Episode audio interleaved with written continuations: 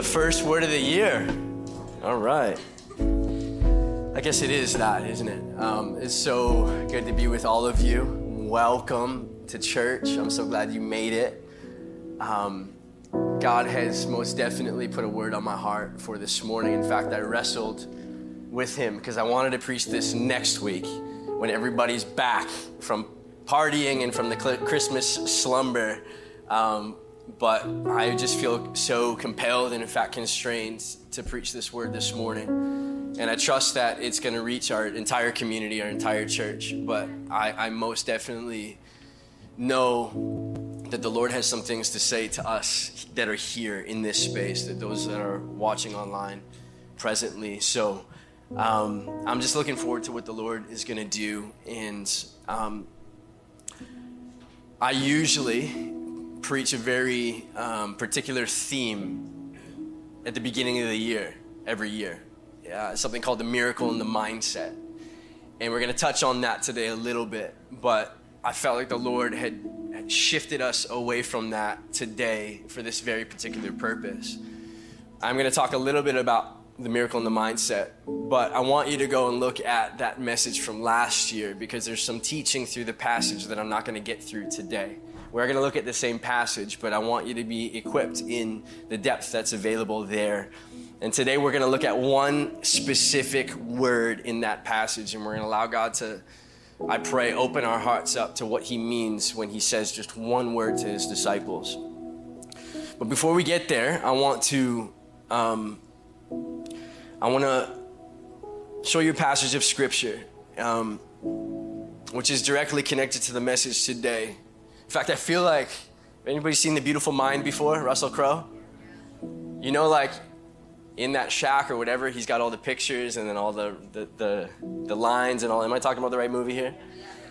I feel like that in my mind today. And so we're going to have to, I'm not saying that I have a beautiful mind, but maybe more like the craziness of Russell Crowe. But um, there are things that, that are, are, that are going to need to be connected by that red line. And whenever God gives me messages like this, I know that it's going to take a lot of anointing. It's going to take the Holy Spirit to make these connections in our heart. But I feel, as I said, just compelled and constrained that, that God wants to speak something. And so, here we go. Can we pray? We're going to pray a few times today. Jesus, thank you so much for the new year we know that this is just another day on our calendar. The sun is rising just like it did yesterday. But in it, we just feel the new possibilities and the new hope. But all that does is point us to the gospel. Points us to what you said in the book of Revelation that you are making all things new and that in you the old has gone and the new has come, that we are a new creation. So we stand today in this new year, a new creation in you by your blood. And so, God, would you just open our hearts? Would you quicken our spirits to receive your word? And so we, we just receive you in this place. We love you, Holy Spirit. Would you point us to Jesus? In Jesus' name, amen. Amen, amen, amen. How many of you are filled with expectation for this year? Amen. Yeah. And you don't have to respond to this next one. How many of you are not so expectant? And it's a true reality for us, right? That there's sometimes been some pain and disappointment in our lives that keep us, that hinder us from hoping and expecting again. And so we'll show up, but we'll show up suppressed. We'll show up not as excited as we once were. And that's a real reality in our lives. Like let's not fool ourselves that this is this is another calendar date and we get this psychological boost in it, but we're all come to this space from different experiences in our lives. And we interact with it based upon our experience, but also in Christ based upon our faith in him. So even though we may have had kind of rude awakenings sometimes in our hope for the future, we can always find hope in him. So it changes our perspective. And so I want all of us today to at least, no matter where we come from, attempt to put our eyes on Him who might, in fact, who will reframe our perspective always. And so let's look to Him who is our hope, who is the one who said, I am making all things new. Amen? Amen. So I want to read uh, three verses from Psalm chapter 40. And I never do this, but I do feel, I believe that this is going to be a passage that God is going to use to frame our entire year. So I'm not the pastor that's saying, hey, God has given me a word for the year, like expansion or growth or new. And if God has given you those words, bless you. But I'm not that guy. God doesn't speak to me that way. But this passage, these three verses, are what I believe God is going to use to set our focus, not just this year, but for years to come. And in fact, if we're speaking about the life of this church and the trajectory of it, I think it's going to frame our future. Psalm chapter 40, verse 1 to 3, it says this I waited patiently for the Lord, and he turned to me and he heard my cry. He lifted me out of the slimy pit out of the mud and mire, he set my feet on a rock and he gave me a firm place to stand. Is this anybody's testimony? Oh, I'm going to get you by the end of this message. He put a new song in my mouth, a hymn of praise to our God. This is my testimony. I can't sing, but I got words. And look what he says many, as a result of my testimony, what God has done in my life, many will see and fear the Lord and put their trust in Him. Has God not taken us out of a slimy place and set our feet on a rock? And because of that, God has put a new song in my mouth. And because of this new song, many will see and many will fear because of what he's done in me. Can anybody testify?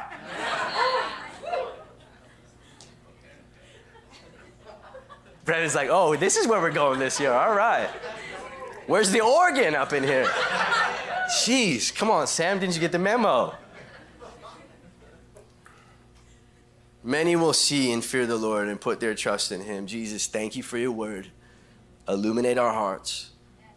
Point us, point us, point us, point us to the rock. Jesus. So, like I said, this, this time of year, this theme, miracle in the mindset, we talk about just this idea that what God has done last year, if we can use the cultural moment we're in, what God has done last year should inform our mindset for this year. That God brings us from strength to strength. And I'm going to talk about that in a quick review, but we're going to look at this passage of Scripture, Mark chapter 8, verse 14. It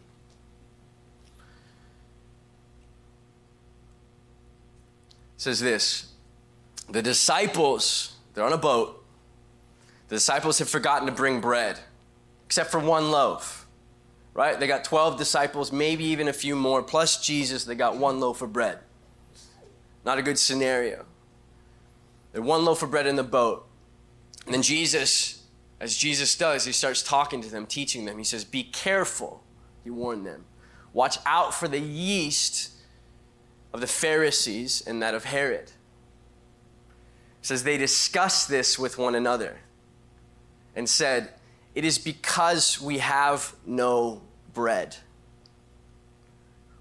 Aware of their discussion, Jesus asked them, Why are you talking about having no bread?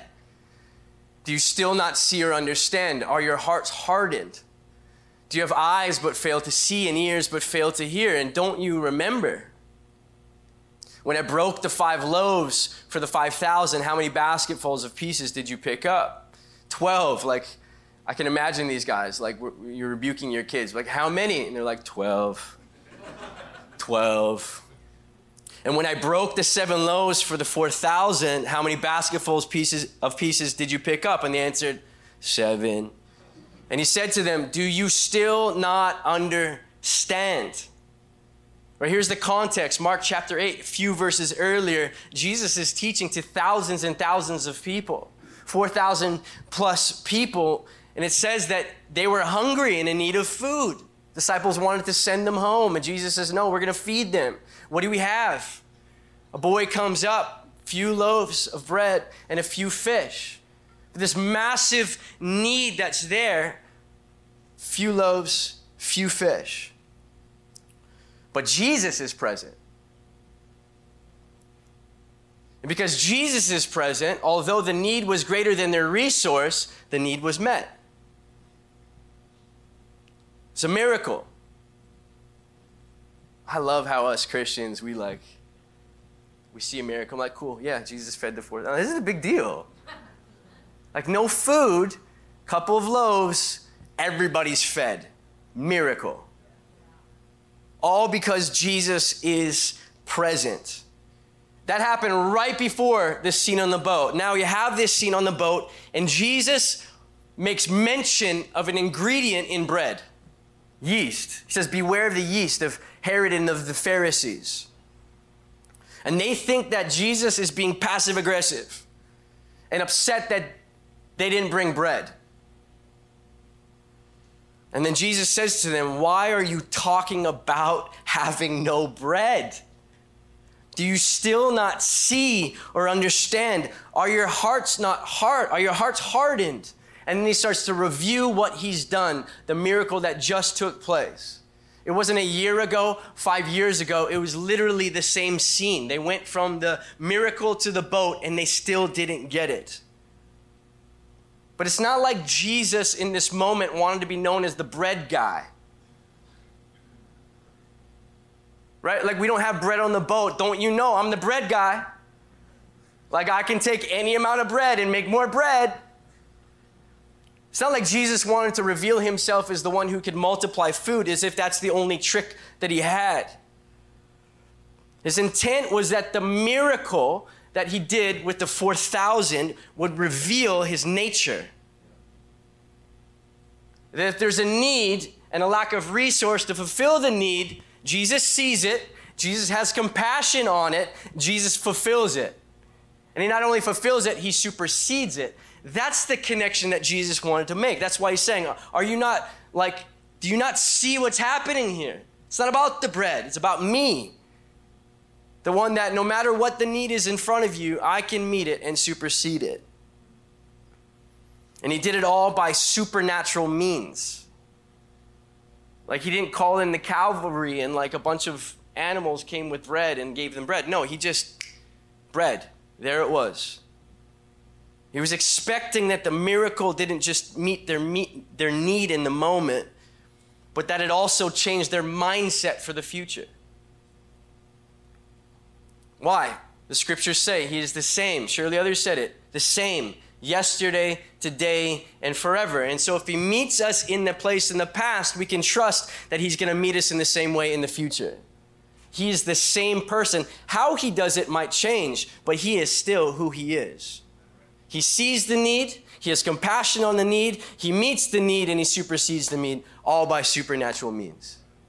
That's what the connection that he was trying to make. The miracle of yesterday informs our mindset of today. Why are you talking about not having bread? Didn't you see what I did? There are so many things that God has done in our lives in 2022, if you will. And the point of Him doing it wasn't just to meet your need. Although he does, and he loves to do that. He is a provider, he is a comforter, he is a sustainer. He meets us in our need. But he meets us in our need, which means he wants to reveal who he is in your need. And as we encounter him in our need, we go into the future knowing who he is in our need. He's showing us that our future is informed by his nature, the nature that he revealed in our past. Are there places that God has met you in this past year?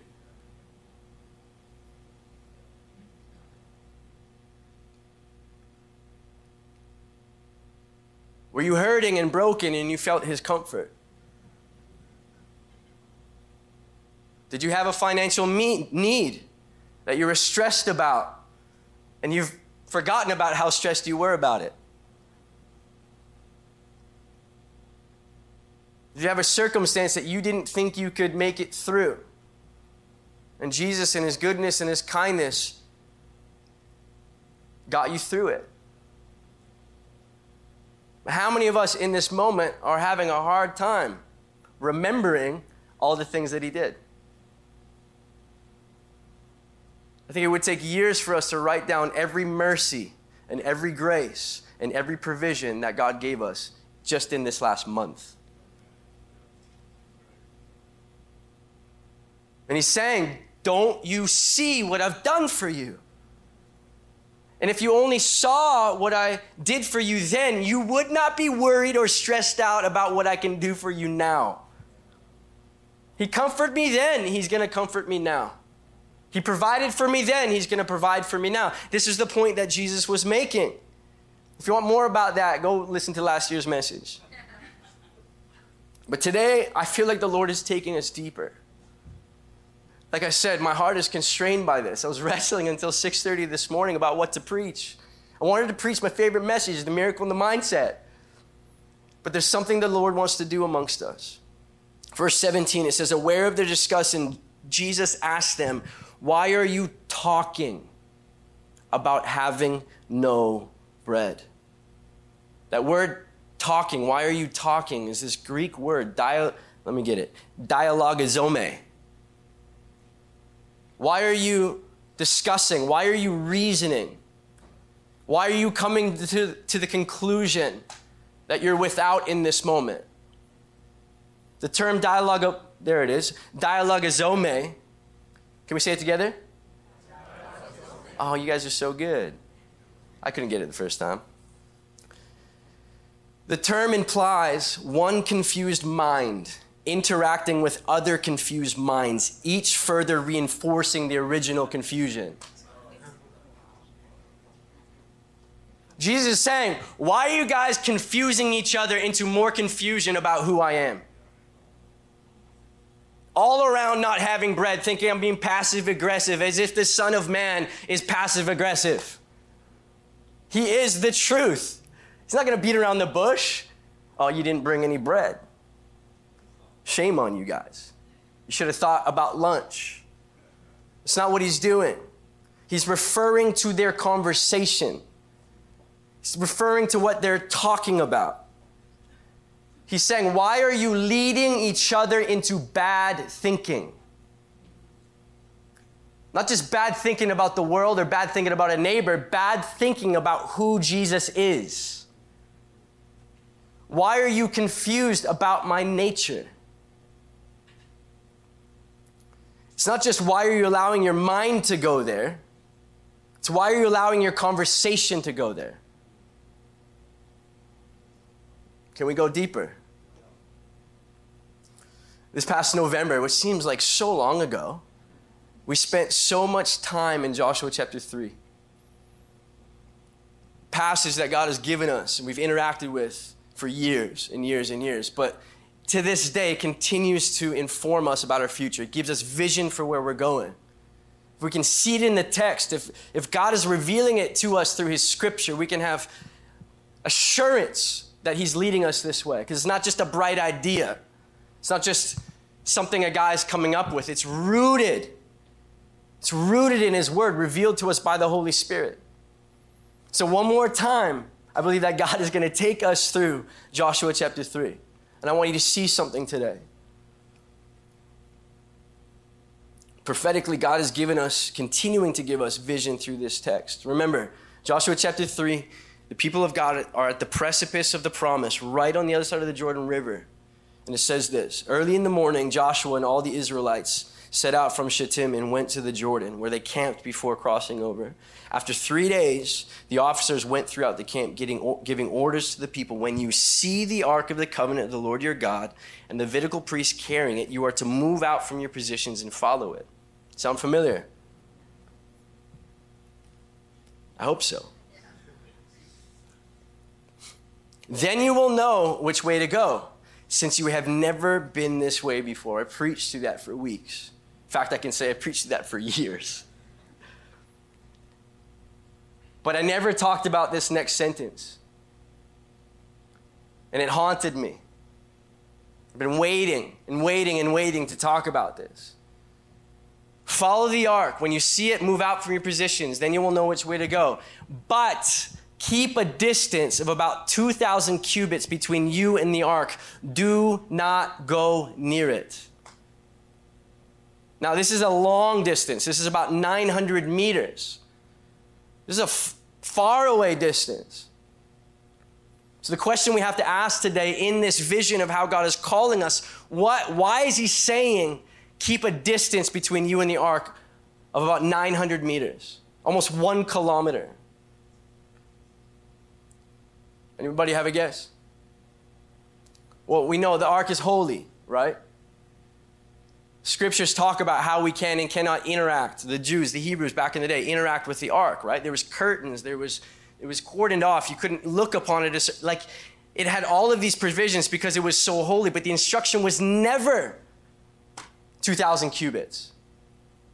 So it's not just that it's holy. There's something else that's being instructed. There's something prophetically here that God is saying in this keep a distance of 2,000 cubits.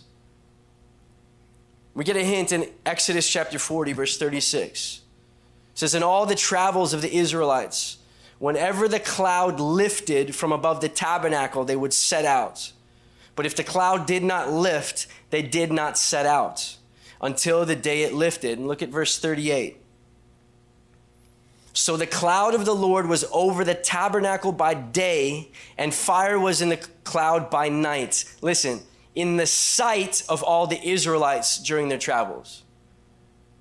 It was important that everybody could see the presence of God over the tabernacle. It was a pillar, went up to the sky. No matter where they were in the camp, they could see that God is here. And if He's staying, we stay. And when He leaves, we leave.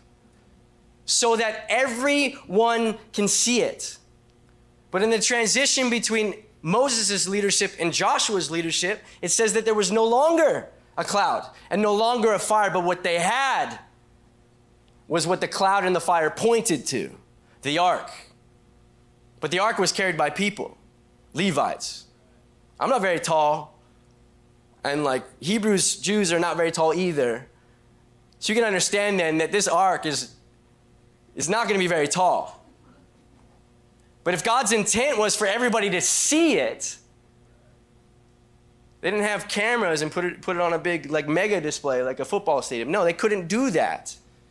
So his instruction was so that everybody could see it, you had to stand back. Do not go close to it. Not just because it's holy, although it is. Stand back so that everybody could see the movement of God, so that everybody could go.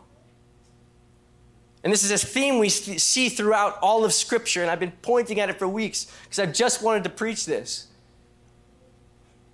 Jesus said, When I am lifted up, like Moses lifted up the snake in the wilderness. Meaning, when you see me, you will be healed. Book of Revelations, what does it say? Every eye will see. Jesus says again, I must be lifted up. And when I am lifted up, I will draw all men unto myself. The point was that we see Jesus. So even in this kind of obscure instruction in Joshua, we get a glimpse of the heart of God in his people. Stand back 2,000 feet so that everyone can see. Meaning it was not okay for one person, Joshua, to see it and everybody just follow Joshua. No, there was something that was shifting. In Moses' leadership, only one man went up the mountain, got the instruction, and came down. In Joshua's leadership, it was important because it pointed to Jesus that everyone could see.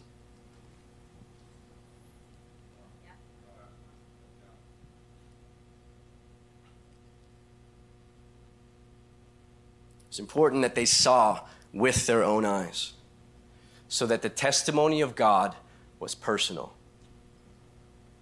So that each one had something to say about God and about his movement.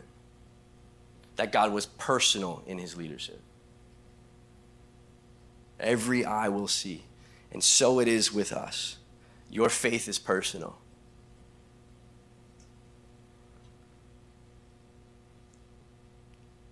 Do you have a testimony about his leadership in your life? Oh, it's so important that you understand that your faith is personal. I can't have faith for you. Nobody else's faith will save you. You have to see. See God's intent here. He positioned himself in the tabernacle amongst his people so that everyone could see. They always grumbled to Moses Moses, go talk to your God. God says, No, no, no. I want them to grumble to me personally.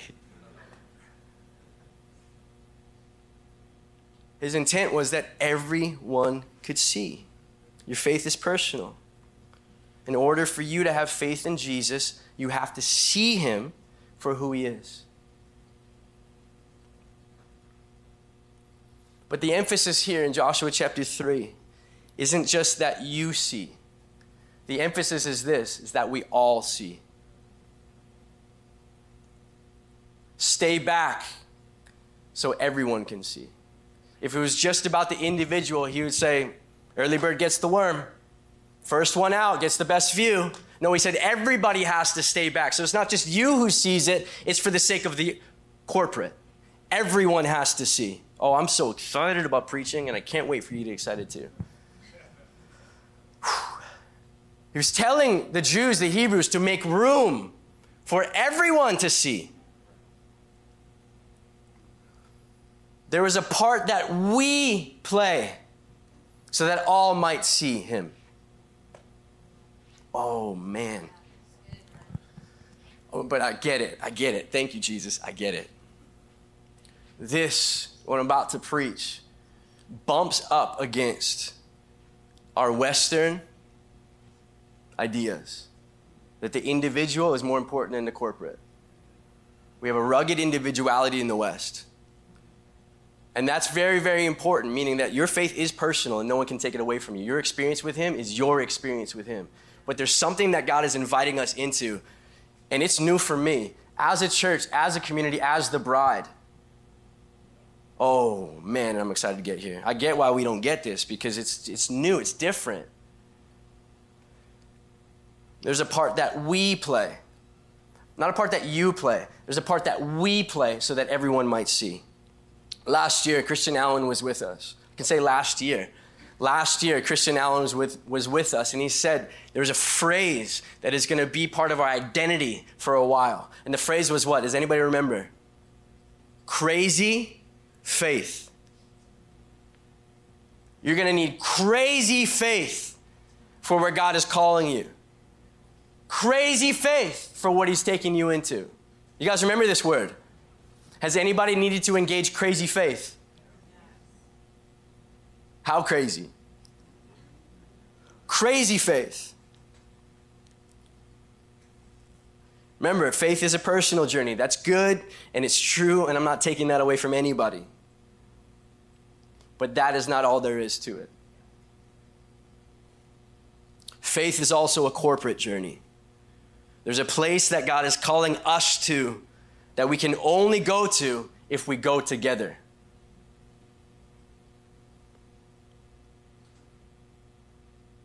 That means this that if I'm well on my way and Sam is struggling behind me, I don't have a right to go where God is calling us to unless He comes with me. And I have a role to play to position myself, not to drag him with me, to position myself so that he can see where God's calling him to go. Stay back 2,000 cubits so that everyone can see. Position yourself as a body so that no one's left behind. And there's a place that God has called you to. Let me be the bearer of good slash bad news for you in this moment. There's a place that God has called you to that you cannot get to unless you go with those that God has called you to. This is God's design. The scriptures say, and we know it, we have the mind of Christ. Have you heard this before? Corinthians, for we have the mind of Christ. But that word is plural. Sam doesn't have the mind of Christ. I don't have the mind of Christ. We have the mind of Christ. It's together that we have the mind of Christ.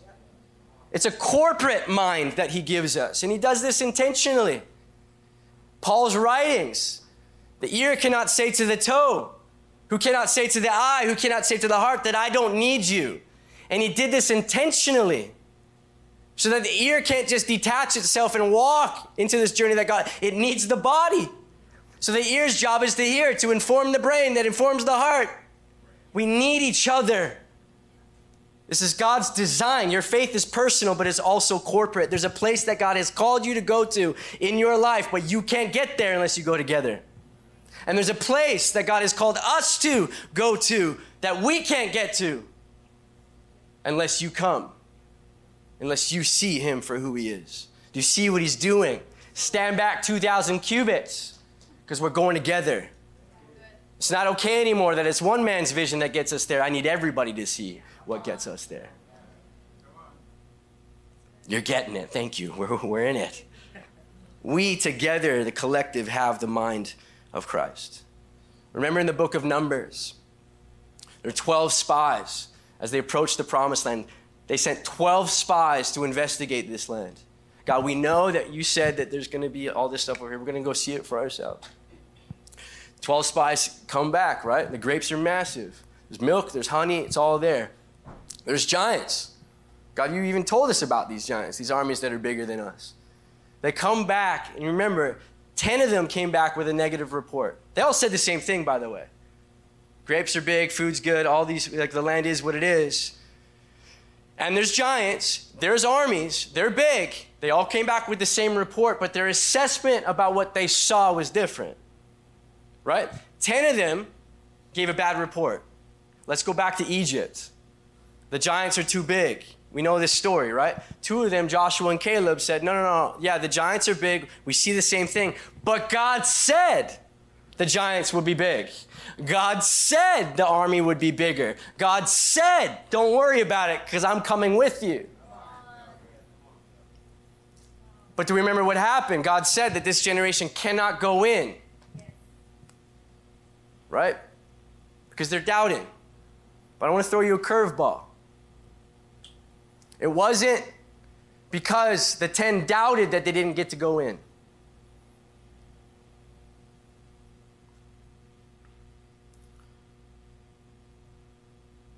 The spies were judged not just because they doubted, but because they spread seeds of doubt amongst the people, like an infectious disease.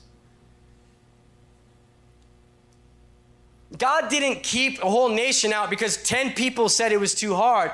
God kept the whole nation out because those 10 people went around speaking to everyone, sowing seeds of doubt. To remind you of anything that Jesus said in Mark chapter 8. Why are you talking this way?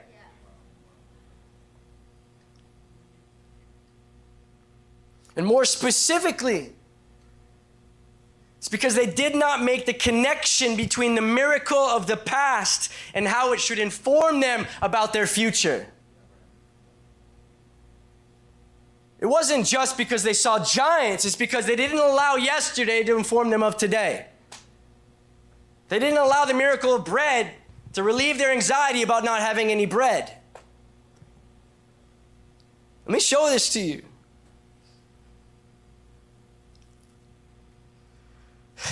That misconnection. It spread like wildfire.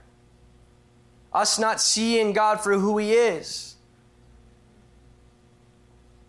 It's more contagious.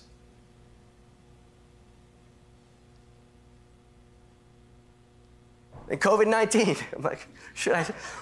Or the flu. Not seeing for him for who he is is more disastrous than any pandemic that would afflict our body that this world can throw at us. They didn't make the connection. Look what it says in Deuteronomy chapter 20. Oh my gosh, this blows my mind. Bible. It says, When you go to war against your enemies and see horses and chariots in an army greater than yours. Oh, he gave them a heads up. Do not be afraid of them, because the Lord your God, listen, who brought you up out of Egypt, will be with you. Just like Jesus, he reminds them of their past. I want you to make a connection here. I showed up in your midst in Egypt and delivered you with a strong hand to show you that whatever comes towards you in the future, I got it covered. The miracle needs to inform your mindset. God was always reminding them in the Old Testament don't forget. And He only used one thing I'm the one that took you out of Egypt. You were in slavery and I delivered you. Don't forget, don't forget, because you're going to need to know who I am in the midst of you seeing armies bigger than you.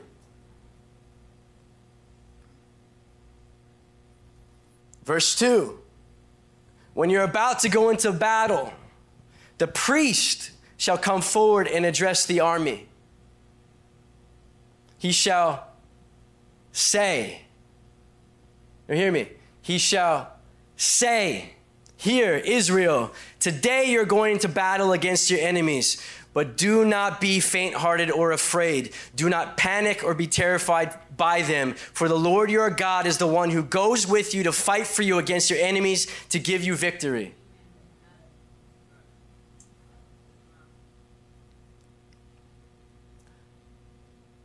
It was important that the priests who ministered the heart of God, walked amongst all the people as they were about to go to remind them that they're going to see some scary things.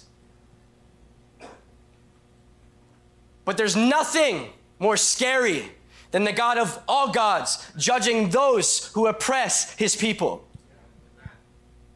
Fear him, not them.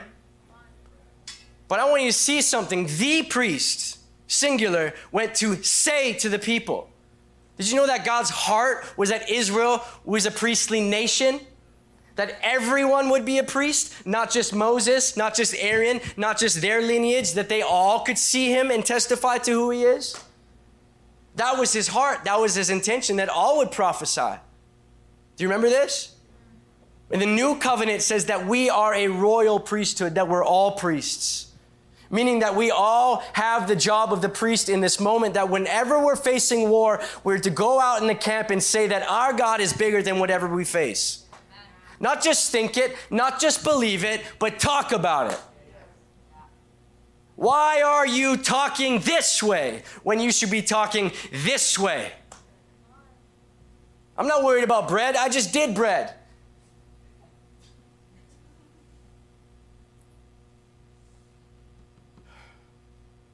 They were literally kept from the promise, their inheritance, because of the conversations they were having.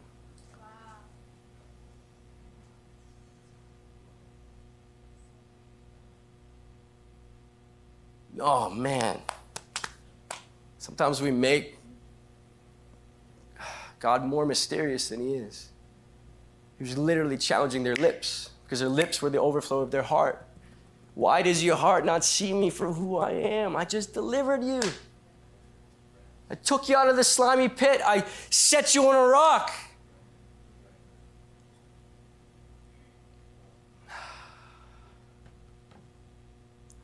Mark 8, why are you talking about having no bread? Do you still not see or understand, or your heart's hardened? Do you say that to us? Do you have eyes but fail to see how good I've been and how I've delivered you? And ears but fail to hear? And don't you remember?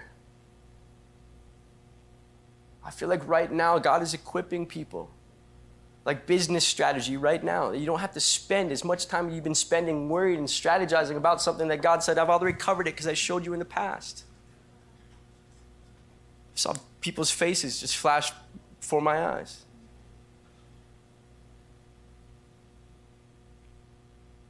Stop talking about how big the problem is.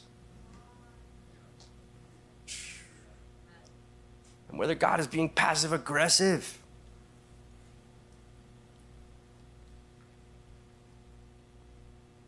Verse 5. I love this. Deuteronomy 20. Remember, for the Lord your God is with you. He goes, fights for you against your enemies. In verse 5, this is like how they're prepared for war. It says, The officers shall say to the army, Has anyone built a new house and not yet begun to live in it? Go home. Or he may die in battle and let someone else begin to live in it. Has anyone planted a vineyard and not begin to enjoy it? Let him go home, or he may die in battle and someone else enjoy it. What? I thought everyone was supposed to rise to the occasion. Has anyone become pledged to a woman and not married her? Let him go home. Or he may die in battle and someone else marry her. How many movies have we seen about this? Pearl Harbor? Did that happen? I mean it. Like, no, no, I'm saying, spoiler, that movie came out like 20 years ago. I'm saying, you watch a movie like that, does your not heart, isn't your heart break? And God is like, listen, I don't want this to happen. There's a battle that's going to be fought. I got it covered, but listen, there's a few things. Like if you just planted a vineyard, go, go enjoy it. If you're about to get married, go be with your wife. Don't go to war. Lest you die and somebody else takes her. You just built a house and you haven't smashed the wine bottle and carried your champagne, sorry, carried your, that'd be messy if it was wine, and carried your wife through the door. Go home. What he's saying is like, listen, like I got this covered. Go. I don't need numbers. All I need is for you to believe in who I say I am. Like, but I need everyone to see. But look what he says next. Then the officers shall add, Is anyone afraid or faint hearted? Let him go home. Listen, so that his fellow soldiers will not become disheartened too.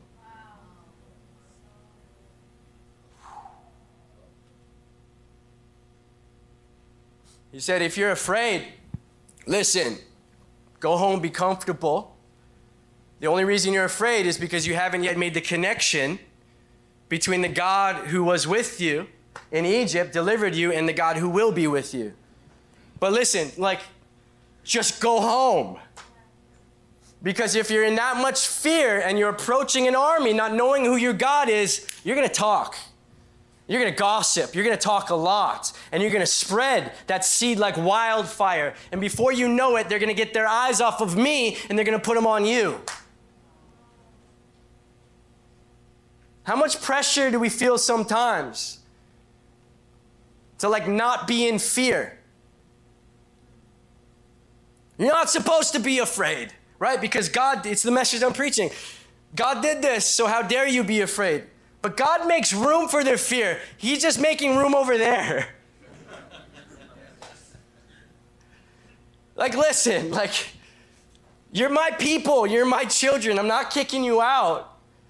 But these guys are going to war, and war requires something. War requires you to see me for who I am. And if you can't see me for who I am, just stay home.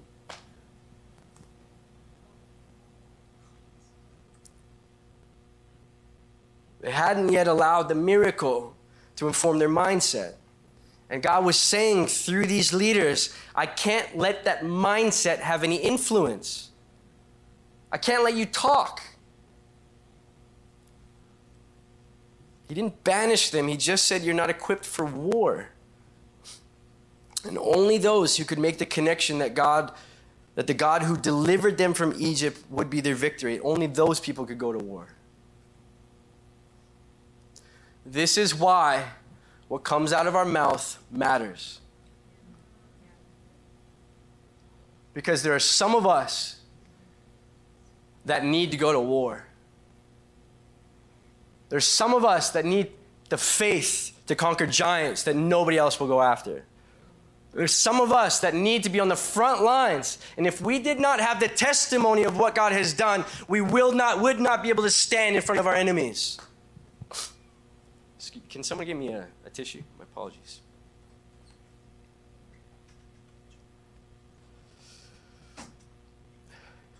Your mom ever say to you, your mom ever say to you, if you don't have anything good to say, don't say anything at all? Anybody? Excuse me, this is really embarrassing.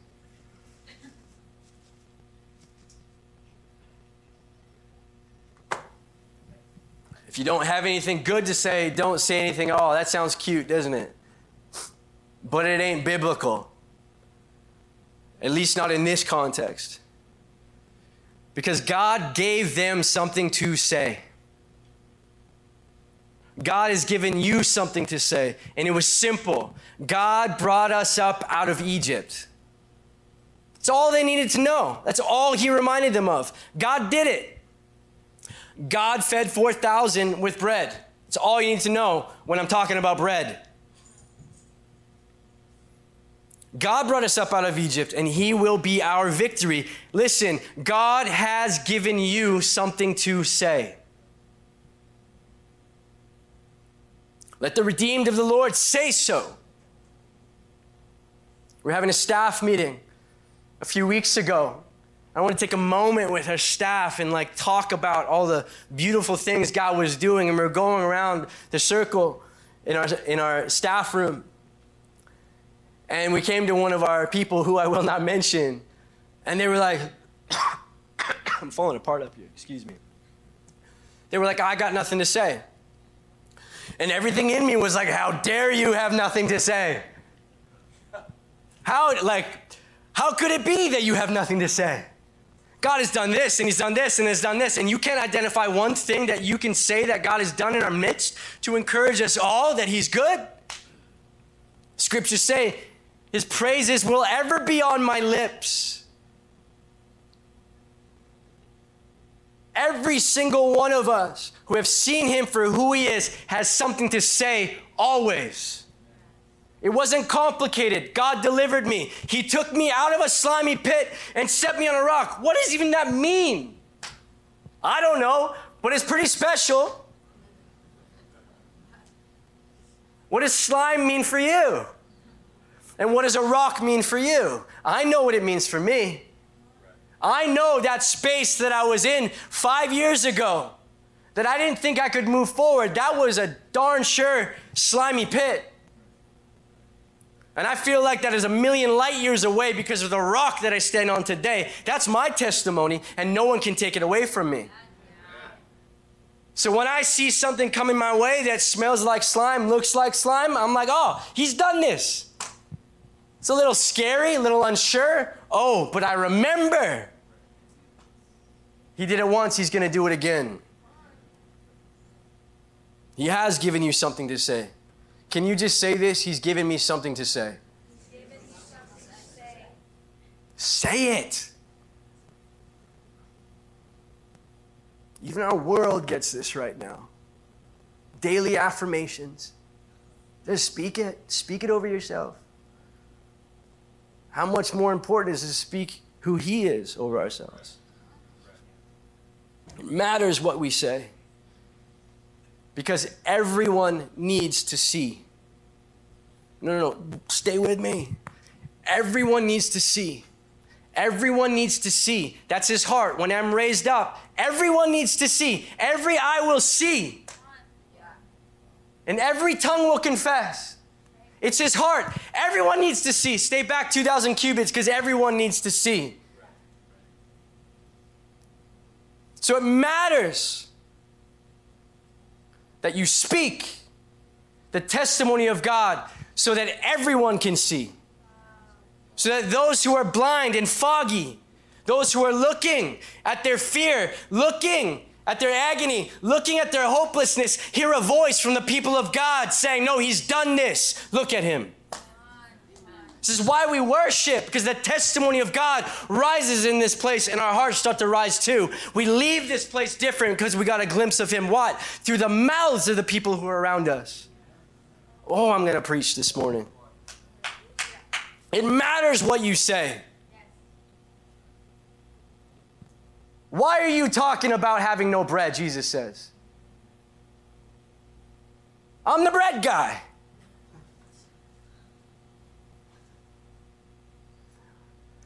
I'm being cute, but how many of those joking moments do we have in our own lives? Like, if we would just look 30 minutes ago, three days ago, you got something to say. And it's important that you say it because everyone needs to see. What does the scripture say? Faith comes by. Faith comes by and hearing the voice of God? What if He made it a corporate responsibility that those who are lacking faith hear the Word of God? What's going to come out of your lips? The testimony of Jesus. matters what's on our lips. Not for your sake, not just for your sake, but for our sake. There's a place that God is calling us to go. And it requires that everyone see. If someone's not seeing it, I expect surely they'll lift their voice and say, I was in a slimy pit and God has set me on a rock. Is that not true? Is it not true?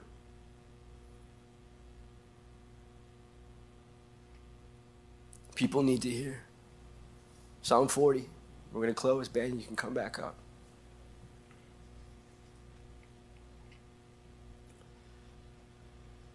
I waited patiently for the Lord. I want you to find your testimony in these words.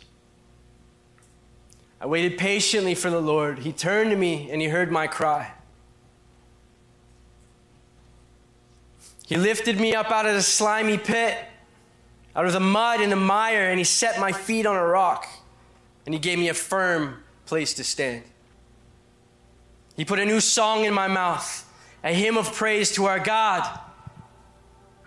Many will see and fear the Lord and put their trust on him. This is the verse for our church for this year and beyond. That He has taken us individually and corporately out of a slimy pit and set us on a rock. And because of the sound of our voice, because the worship that comes out of our mouth, many will see and many will fear and put their trust in Him.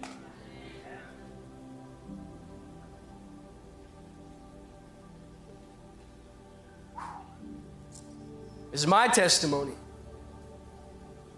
Is it your testimony? I remember a few years ago, we used to live in White Rock.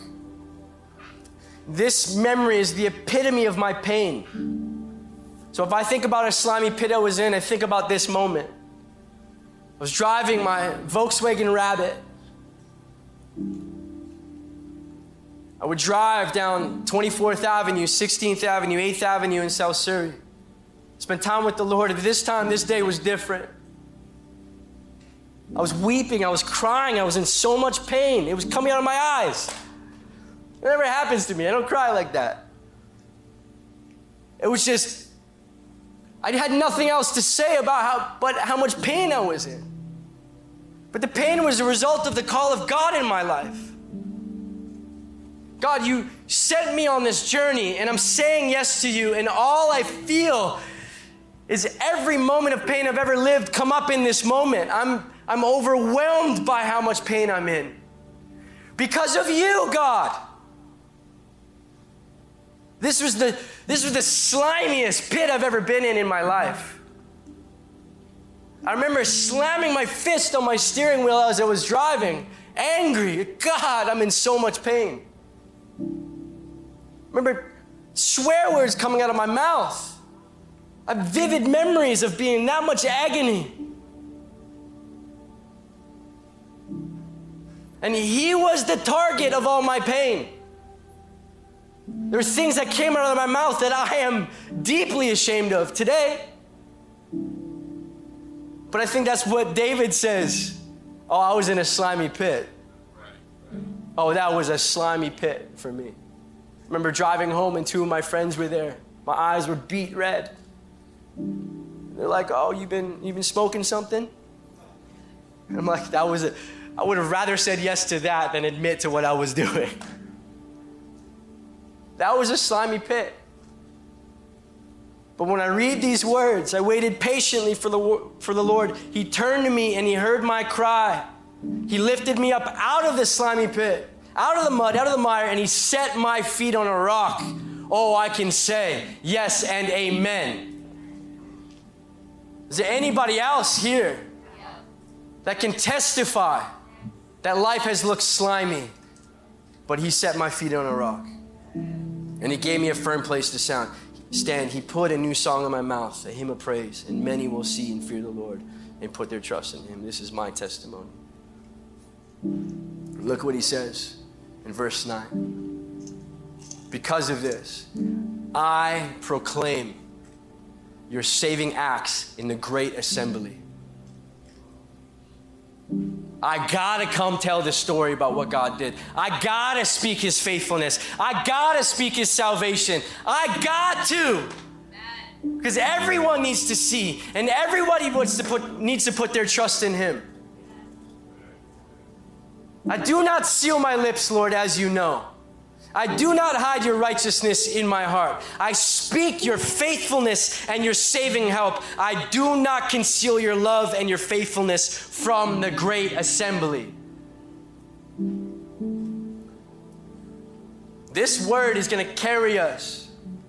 There's a shift that God is bringing to our church so that everyone can see and everyone can hear what He's done. I will not conceal my lips. I will not hold back the testimony of God, and neither will you, because that's where God is calling us. There's something that He's done in your life, in your heart, and God is saying, Speak it.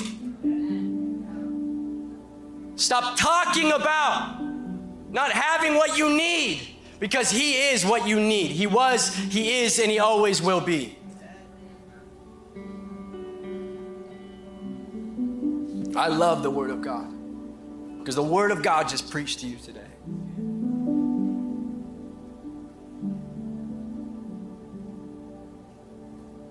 The reason why this is so deep on my heart is because in one month, we have had two and rumors of three miscarriages in our church. And we have had one on top of that stillborn baby at 23 weeks old, all within one month. One month. This is an assault on the promises of God over the people of our church. He said, Fruitfulness will be your inheritance, barrenness will not be your story. One month. But there are people in this room and online and part of our community that have the testimony of God in their lives to say, That was my story. But out of death came life. And people need to hear it.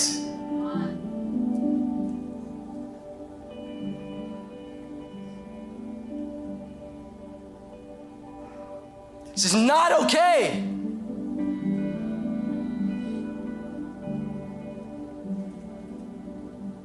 I can hear Jesus' tone on the boat in saying, Why are you talking this way? I can hear, Isn't there anyone, one amongst you, that can say, who I am? Isn't there anyone who saw what I did? Yes. Isn't there anyone that has the testimony of God in this situation?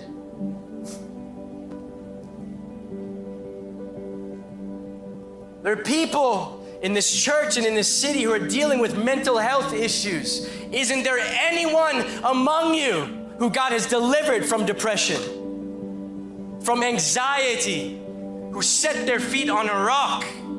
Isn't there anyone among you that has a story of provision when you felt everything was gone? Isn't there anyone among you who has lacked identity and God invaded your space and now you are a new creation and you know who you are in Him?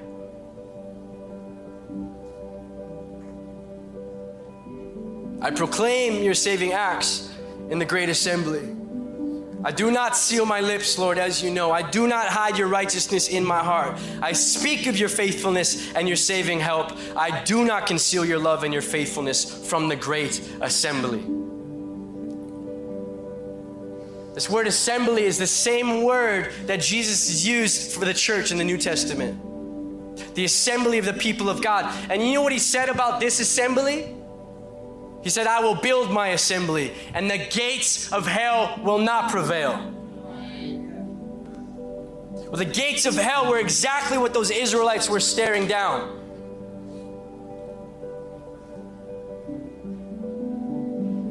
The gates of hell are the things that you and I face that are in opposition to the promises of God in our life.